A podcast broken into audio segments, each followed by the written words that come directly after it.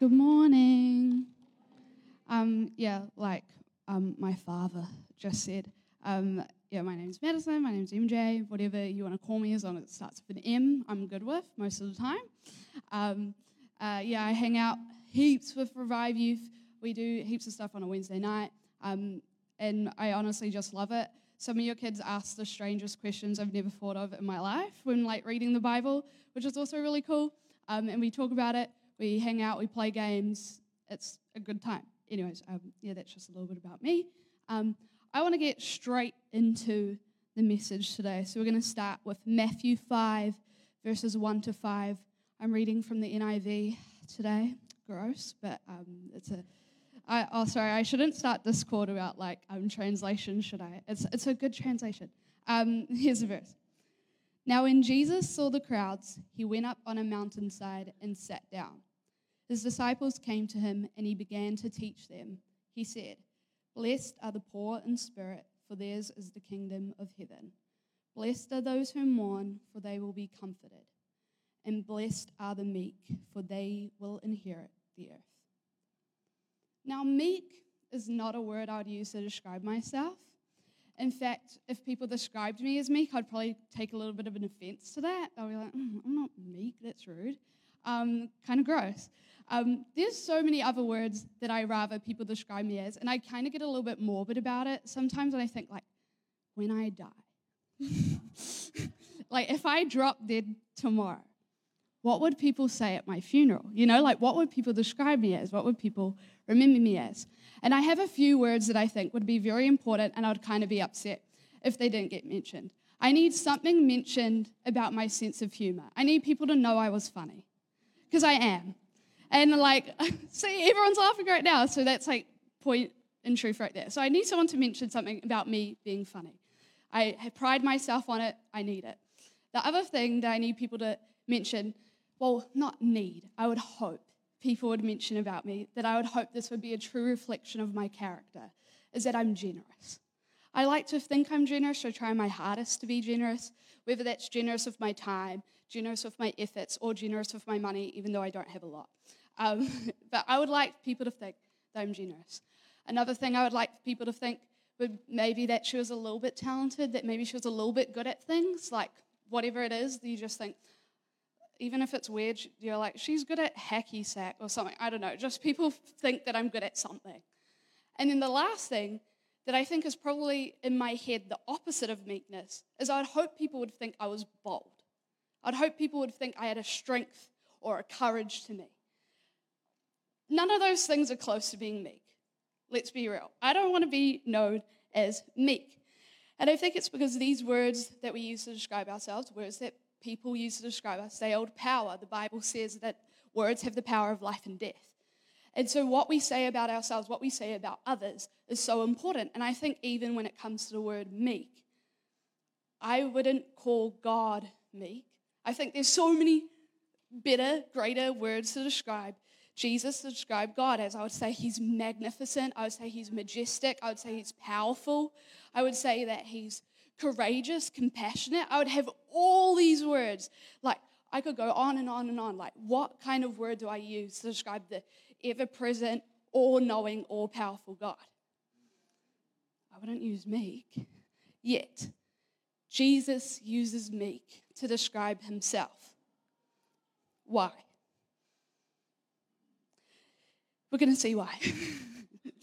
In Matthew 11, 28 to 30, this is a New King James. We're jumping versions all day today. Um, it says, Come to me, all you who labor and are heavy laden. I think that's how you say it. And I will give you rest. Take my yoke upon you and learn from me, for I am gentle and lonely in heart, and you will find rest for your souls. For my yoke is easy and my burden is light. Jesus is tying in his meekness for rest for our souls. And can I be honest? I've heard this verse quoted a lot. Like people are like, oh, yoke is easy, burden is light. I'm like, cool. What's a yoke? My immediate thought is X. And I know that's wrong, especially in the context of that verse. But I've just never, until somewhat recently, and it's kind of embarrassing, bothered to look it up. So if you're like me and you're like, I have no idea what a yoke is, don't worry, I've got you covered. I'm going to explain it to you. Um, a yoke is like this like wooden, I have to read it because I couldn't even fully remember it. Wooden beam that they used to attach like traditionally two oxen together to carry something, to pull something, so that they would be sharing the load and they'd be attached together doing it, pulling this load together. So now, if we go into the MJV, which is the Madison Jordan version, I would like to read this verse.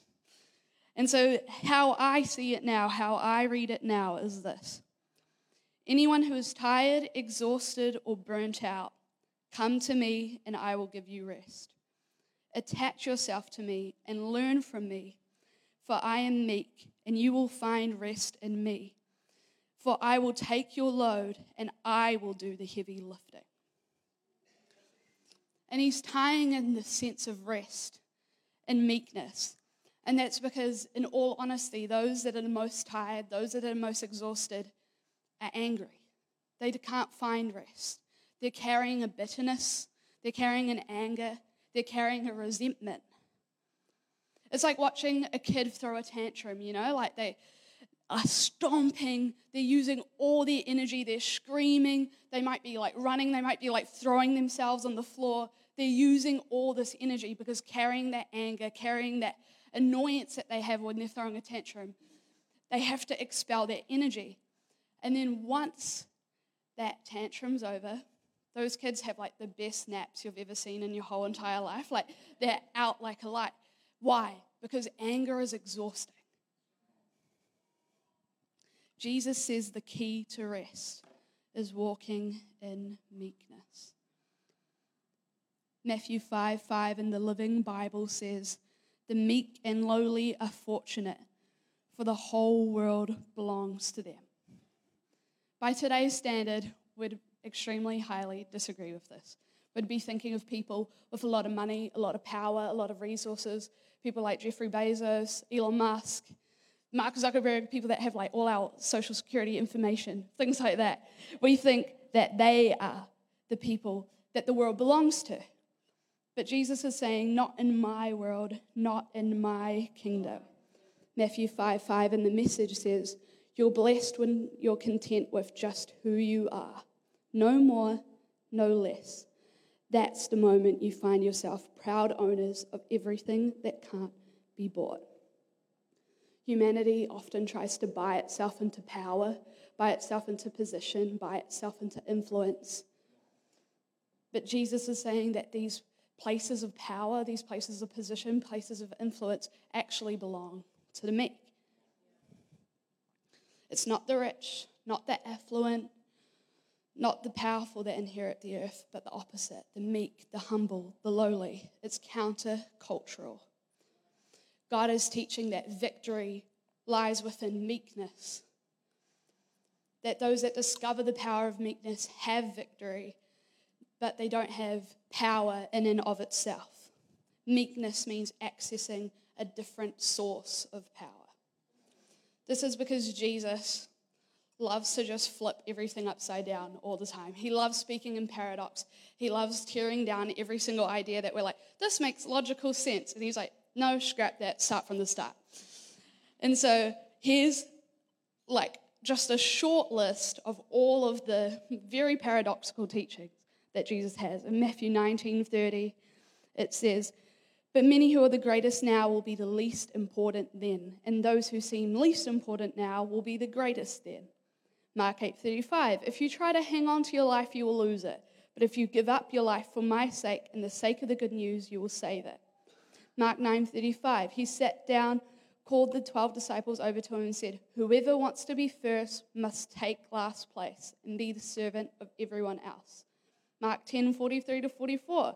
But among you it will be different. Whoever wants to be a leader among you must be your servant, and whoever wants to be first among you must be the slave of everyone else. Acts 20 35. And I have been a constant example of how you can help those in need by working hard. You should remember the words of the Lord Jesus it is more blessed to give than to receive. If you want the whole world, you have to go with meekness. So here's the thing we just read out that list. All of those don't sound that good to me. It sounds hard. I don't want to do it.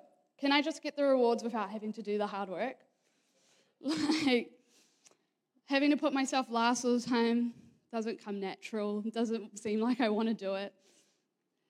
Having to think, oh, about others all the time, having to, I guess, yeah, have this change in mindset, like wanting to be first place but taking last willingly, wanting to be served but having to serve, wanting to receive but having to give. It all seems really hard.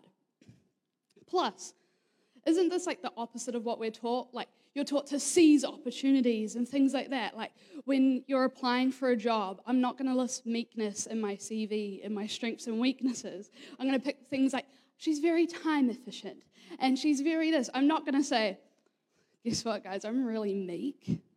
So I think you should hire me because I'm meek and no one else is that they're meek. It's a good idea.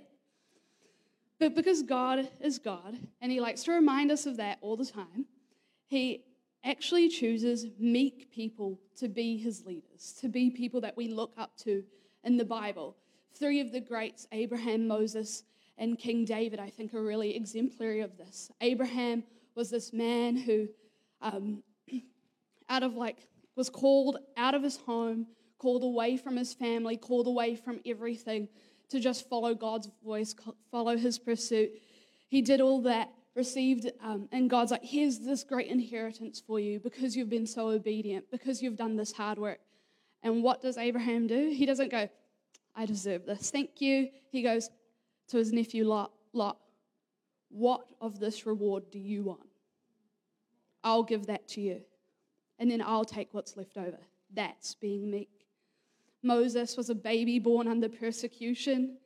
He was a man that had a stutter and was quite um, embarrassed about it. He had all these things. He was a man that didn't have a connection with his roots. He was adopted by Egyptians when he was Hebrew. Yet he was called as the deliverer of God's chosen people. He um, did all these amazing miracles. He asked, and that was all because he was meek, because he asked God I will do this if you partner with me. He knew he couldn't do it on his own, he needed God's help. That's being meek. I think King David is a great, great example of meekness. He was a humble shepherd boy turned giant slayer, and then Israel's greatest king. Yet, I think his greatest achievement is being known as a man after God's own heart. That is being meek. And then, of course, we have Jesus, the meekest of all, who left his position, his power of being God, to come and take on human form and live the life that we live, live with our limitations willingly. This is because meekness is not weakness. Meekness is the evidence of God's power moving through you. This association that we have now of meekness being timid or fragile or frightful or even like lazy. That's not right. Meekness doesn't make you a doormat, it doesn't make you cowardly, it doesn't make you passive. Um, I decided to look at um, the Greek word for meekness, and it's this word. I had Evie try to teach it to me yesterday because she knows ancient Greek, by the way, everyone. Um, and it didn't work out very well. She was kind of embarrassed. So I'm going to try my best. It's pronounced pros, Oh, she gave me a thumbs up. Um, anyways, um, and it's used to describe three different things. Because I think looking at the definition, it's better if you look at the way it's described to gain the definition. So here's the way it describes things it's used to describe a soothing medicine, it's used to describe a gentle breeze, it's also used to describe a broken colt. All three of these things are describing great power under control. Medicine in a large dose can kill you, it can be lethal enough to hurt you.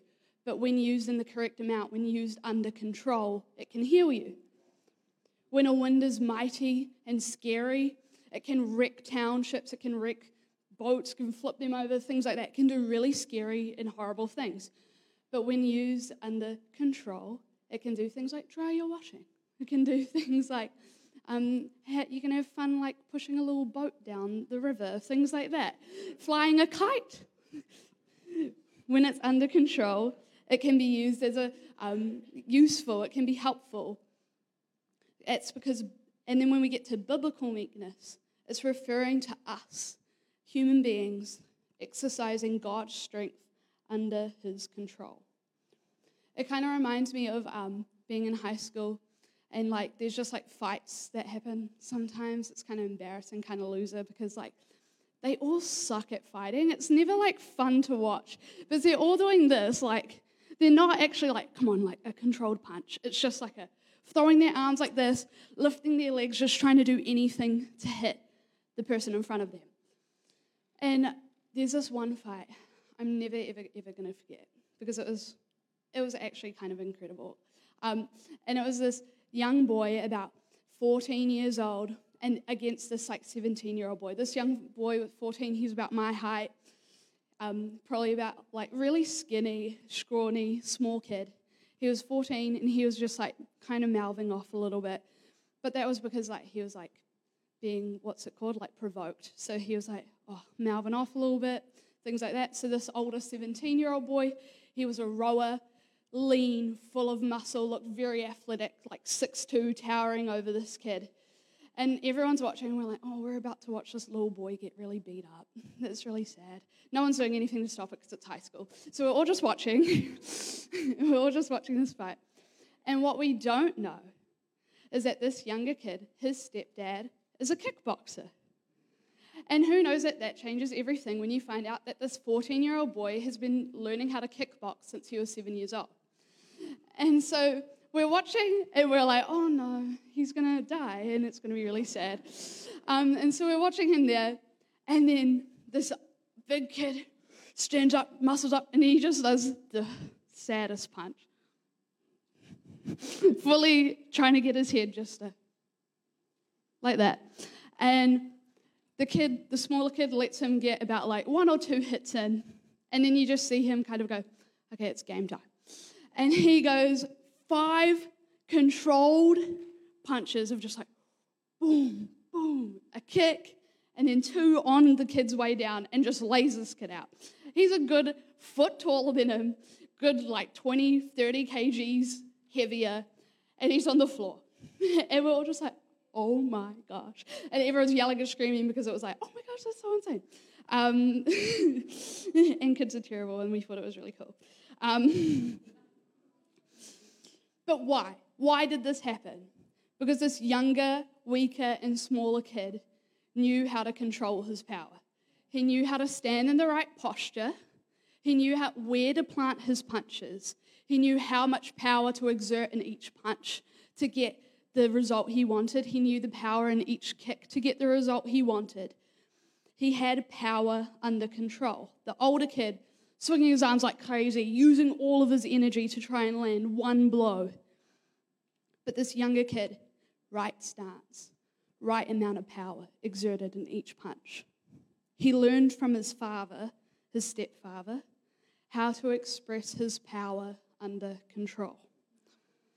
It's like back in that, um, back in the way that uh, the word praus was used to describe meekness, um, the broken colt analogy where it talks about um, a farmer when the colt is broke before the colt is broken he's using wild stallions. They're not going to be helpful because they're independent they're thinking on their own they've got their own source of power and ability and they're probably just going to wreck your farm instead of like help your farm because they just don't want to be tamed they're fierce independent strong powerful. It's running wild. It's useless to the farmer. And it will end up yeah, damaging the farm or other people that try to help with it. But when the colt is submitted to the farmer, it's been led for a purpose. Its power is under control, it's not running wild, and it's not hurting itself and it's not hurting others. A tamed horse makes greater gains than a wild one. It's more productive, more profitable to use. It's still got strength, it's just surrendered strength. It still has power, it's just surrendered power. It's under the reins of the master often I think we can be that horse. We can get out of control. We can be hurting ourselves and others around us. We can be hurting our environment. When we live under the reins of the Master, we let the Word of God tame us. It lets us be tame in our reactions and controlled in our response. And that's because meekness is the blend of exercising our gentleness and exercising our strength. In exercising our gentleness and our strength, we actually exercise surrender surrendering to a greater power, surrendering to a Holy Spirit, surrendering to the power of God. I think often when we read the Beatitudes, we like to think of it more as like buffet style dining rather than like a sit down nine course meal. We like to be like, that looks good, that looks good. Ooh, don't want that on my plate. Oh, yeah, I'll put this on my plate, this on my plate. And uh, I think I'm good for now. I might come back for seconds later and maybe take this and this, but otherwise I'll just keep eating what I like and we'll see. Instead of concentrating on each beatitude like it's a nine course meal, we're sitting down, we're having our first course. You're focused on that meal. You're having to eat it, you're having to look at it, you're having to examine it. Next course comes. It's things that we work on consistently all the time, not just things that we look at and go, I guess this is good, I guess this is good. It's not like a whole like mambo number five number, you know, like a little bit of Monica in my life, a little bit of Erica by my side. Like and then he ends the song saying, like, a little bit of you makes me your man. And it's like, no, it's not that way. We have to have all of them all the time. We have to be monogamous in our relationship with the Beatitudes. We have to have them all.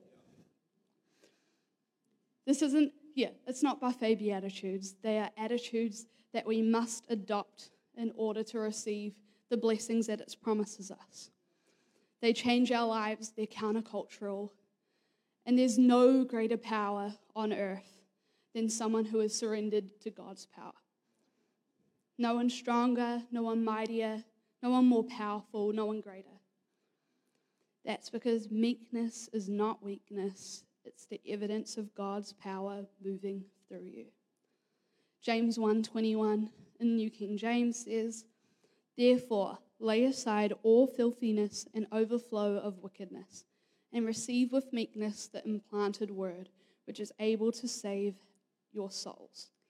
Or in the message, it says, So throw all spoiled virtue and cancerous evil in the garbage. In simple humility, let our gardener, God, landscape you with the word, making a salvation garden of your life. So now we get to the question How do I nurture meekness in my life? How do I take care of my garden?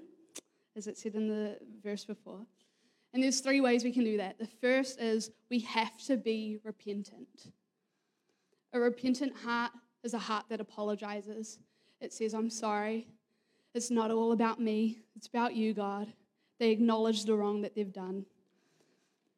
The second thing that the repentant heart does is it acknowledges its need for God. God, I need you. I can't do this life without you. I've tried to do it on my own before. It sucks. I can't do it. I need your help. Another way that, pardon me, that we be repentant is a repentant heart exercises its strength in admitting its wrongs. And it asks for forgiveness not only on behalf of themselves, but on behalf of others.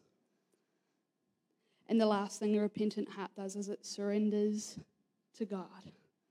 The second thing we can do to nurture meekness is that we gotta be receptive. We need to listen to God's leading, listen to His word, and say yes. We have to be receptive to the words He's saying to us, the things He's saying.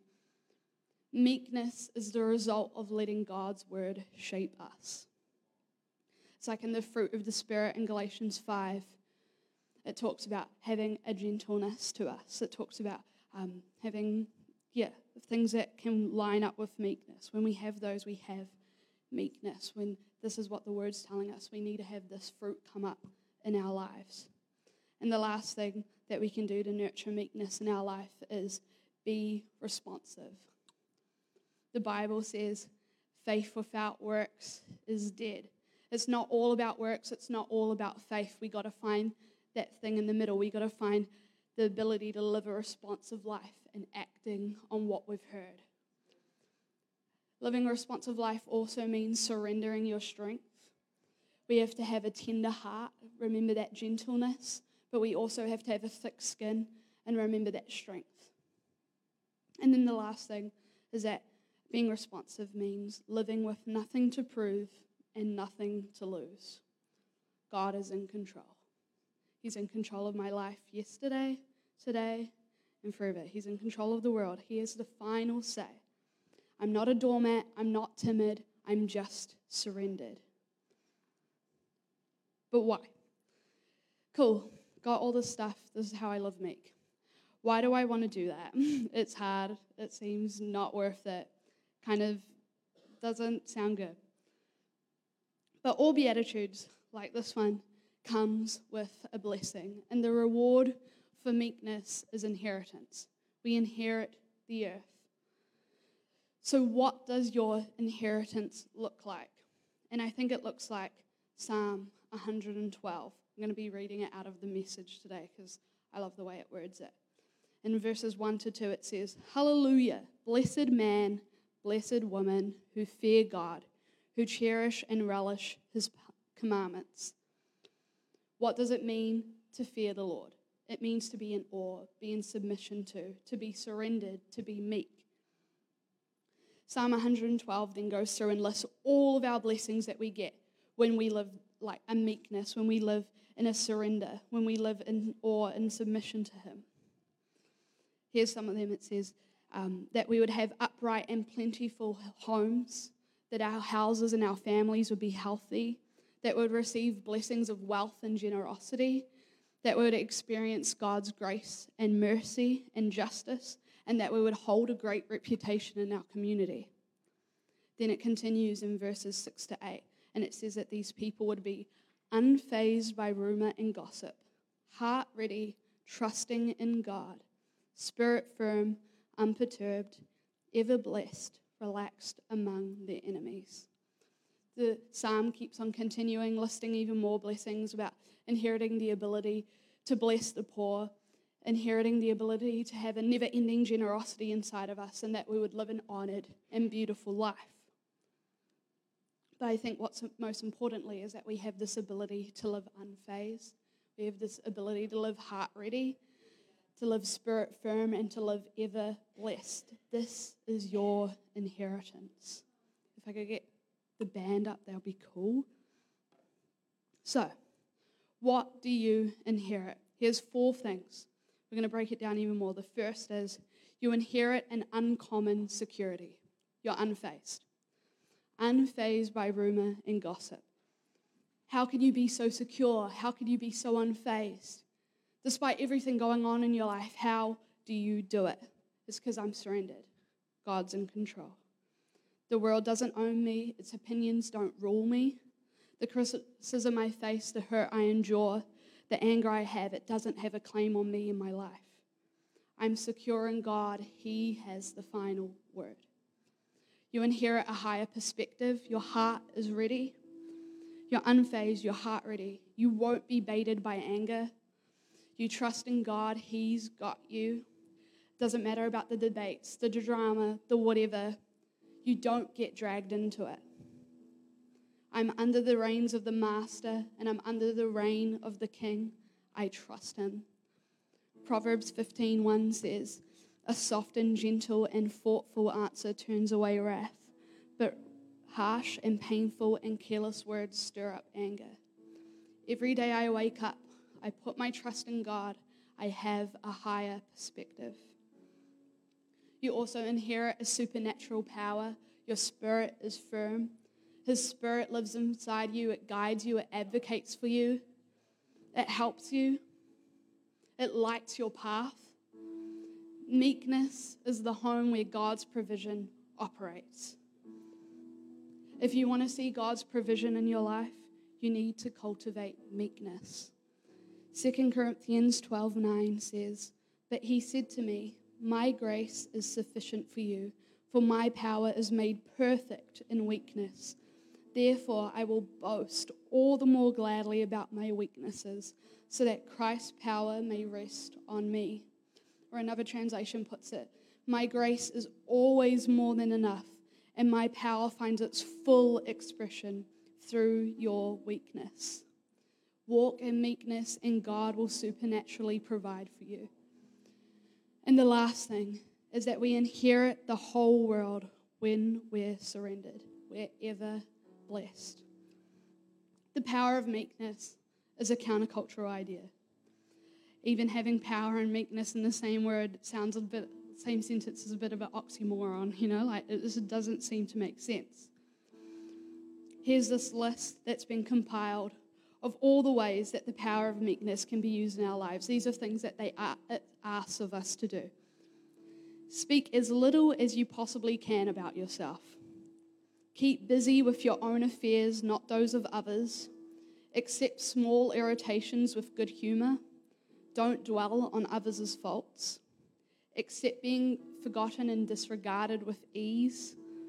Be courteous and delicate even if others are trying to provoke you. Don't seek admiration from others and always choose the more difficult task. A life of meekness is a life of God's power living through you. So we have to choose the more difficult path. Yesterday, today, tomorrow, every day. It will continue to be difficult like it was yesterday, like it is today, like it will be tomorrow. But we must remember that living a life of meekness now isn't for our life here, it's for the life to come. Meekness means becoming proud owners of everything that can't be brought, temporary pain for long term gain, temporary suffering, suffering for eternal blessings. More meekness means more power. And it's difficult living this life that Christ asks of us on our own. And that is why having that power of meekness isn't weakness. It means that we have God's power moving through us. It's evident. So I'd love if everyone would just stand up in your spot, close your eyes, and spend a little bit of time to reflect.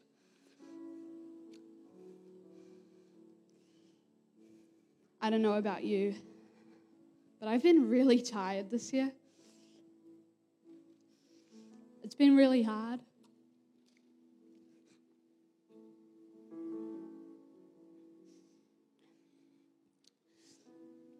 This year hasn't been what I expected it to be at all.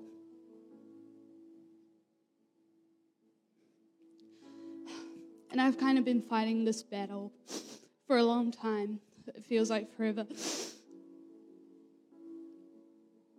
And it's been really, really tiring and I'm just in desperate need of some rest right now. And also, the path to receiving that rest is a difficult one too, because I have to get over my pride and I have to humble myself and I have to say, I can't do it on my own. I have to say, God, I need you now more than ever. I need to surrender to you, and getting to that place is really, really difficult. I don't like admitting that I don't that I need help. I don't like that I, admitting that I'm weak. I don't like getting over my pride. It's really hard. But every single time I've got into that place, and I've asked God to supply me with His power, to supply me with His energy, to supply me with whatever I need. Is so much easier. Those have been the only times in these past few months where life hasn't felt impossible. So I would love if the band would just play and sing.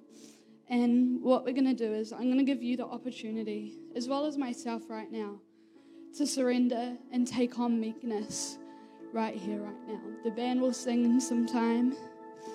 And I'm going to be standing right up here at the front. And if you want to and you need to lay some things out, you can too. And yeah, I need a, yeah, I've gotten into a place I'm trying to do things on my own and I can't do it on my own anymore. I need to surrender to His power and I'm tired. And I just want to rest in His presence this morning. So if that's you, they're going to play and sing. And I want you to join me in laying everything out today. asking God for rest, asking God for energy, asking God for strength, asking God for power, for whatever it is. Let's not waste time. Let's cultivate meekness right now. Come together, have a repentant heart, a receptive spirit, and a responsive life. So join me if you like. I'll be down the front. All will be added. Seek first the kingdom, and all will be added. This is the kingdom of heaven. Ask and he will. Ask and he will. Whatever it is you need right now, he can supply. He has more than enough grace. He has more than enough mercy. He has more than enough power to share with each and every single one of us. So, God, I just pray as we go on from here, as we go on into our week, would remember to have a repentant heart, would remember to have a receptive spirit, and our lives would be ones of response, Father. I thank you for every single person in this room. I thank you that you're touching their hearts right now, that you're speaking to them right now, that they're repenting right now, that their um, spirits are being receptive of what you said, and that their lives are going to reflect as responsive ones. I thank you for this inheritance you've given us, God, that we'll be um, unfazed, heart ready, spirit firm, and ever blessed. I thank you in Jesus' name. Amen. Thank you.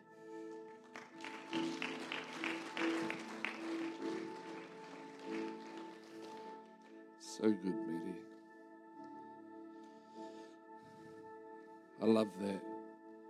Meekness is strength, surrendered strength, or strength under control. And my prayer for you this week is that the strength, the power of the Holy Spirit, the same Spirit that raised Christ from the dead, lives and abides within you. That as you enter this week in meekness and surrendered, that that that power would be directed in such great intensity into into every right place in your world that you would see breakthrough happen left, right, and center. And um, it's certainly something that I'm trying to learn uh, this year. You know, church has not gone the way that I thought it would. And I get that we've had two really hard years, and people are all, some people's emotions are all over the place, and mine have been too. But I just think we've just got to surrender. We, we're trying to fix things ourselves. And I just feel like God's been telling me for the last probably six, eight weeks just relax. Surrender all of your energy and let me direct you into the right places. And then it's just it's just put such a rest to my life. And, uh, and I believe that He can do that for you too. Hey, so cool that you hung out with us this morning. We'd love you to hang out with us in the foyer and have coffee and talk to people and get to know people. And especially if you're new, fill out that Live Connected card and drop it in. And you get free coffee. But otherwise, we'll see you all next Sunday for the next one, which is those that hunger and thirst for righteousness shall be filled. And it's going to be a great Sunday. Have an awesome week. And uh, make sure you let Maddie, Maddie know how much you appreciate it what she shared this morning. That would be cool. Otherwise, we'll see you all next Sunday. God bless.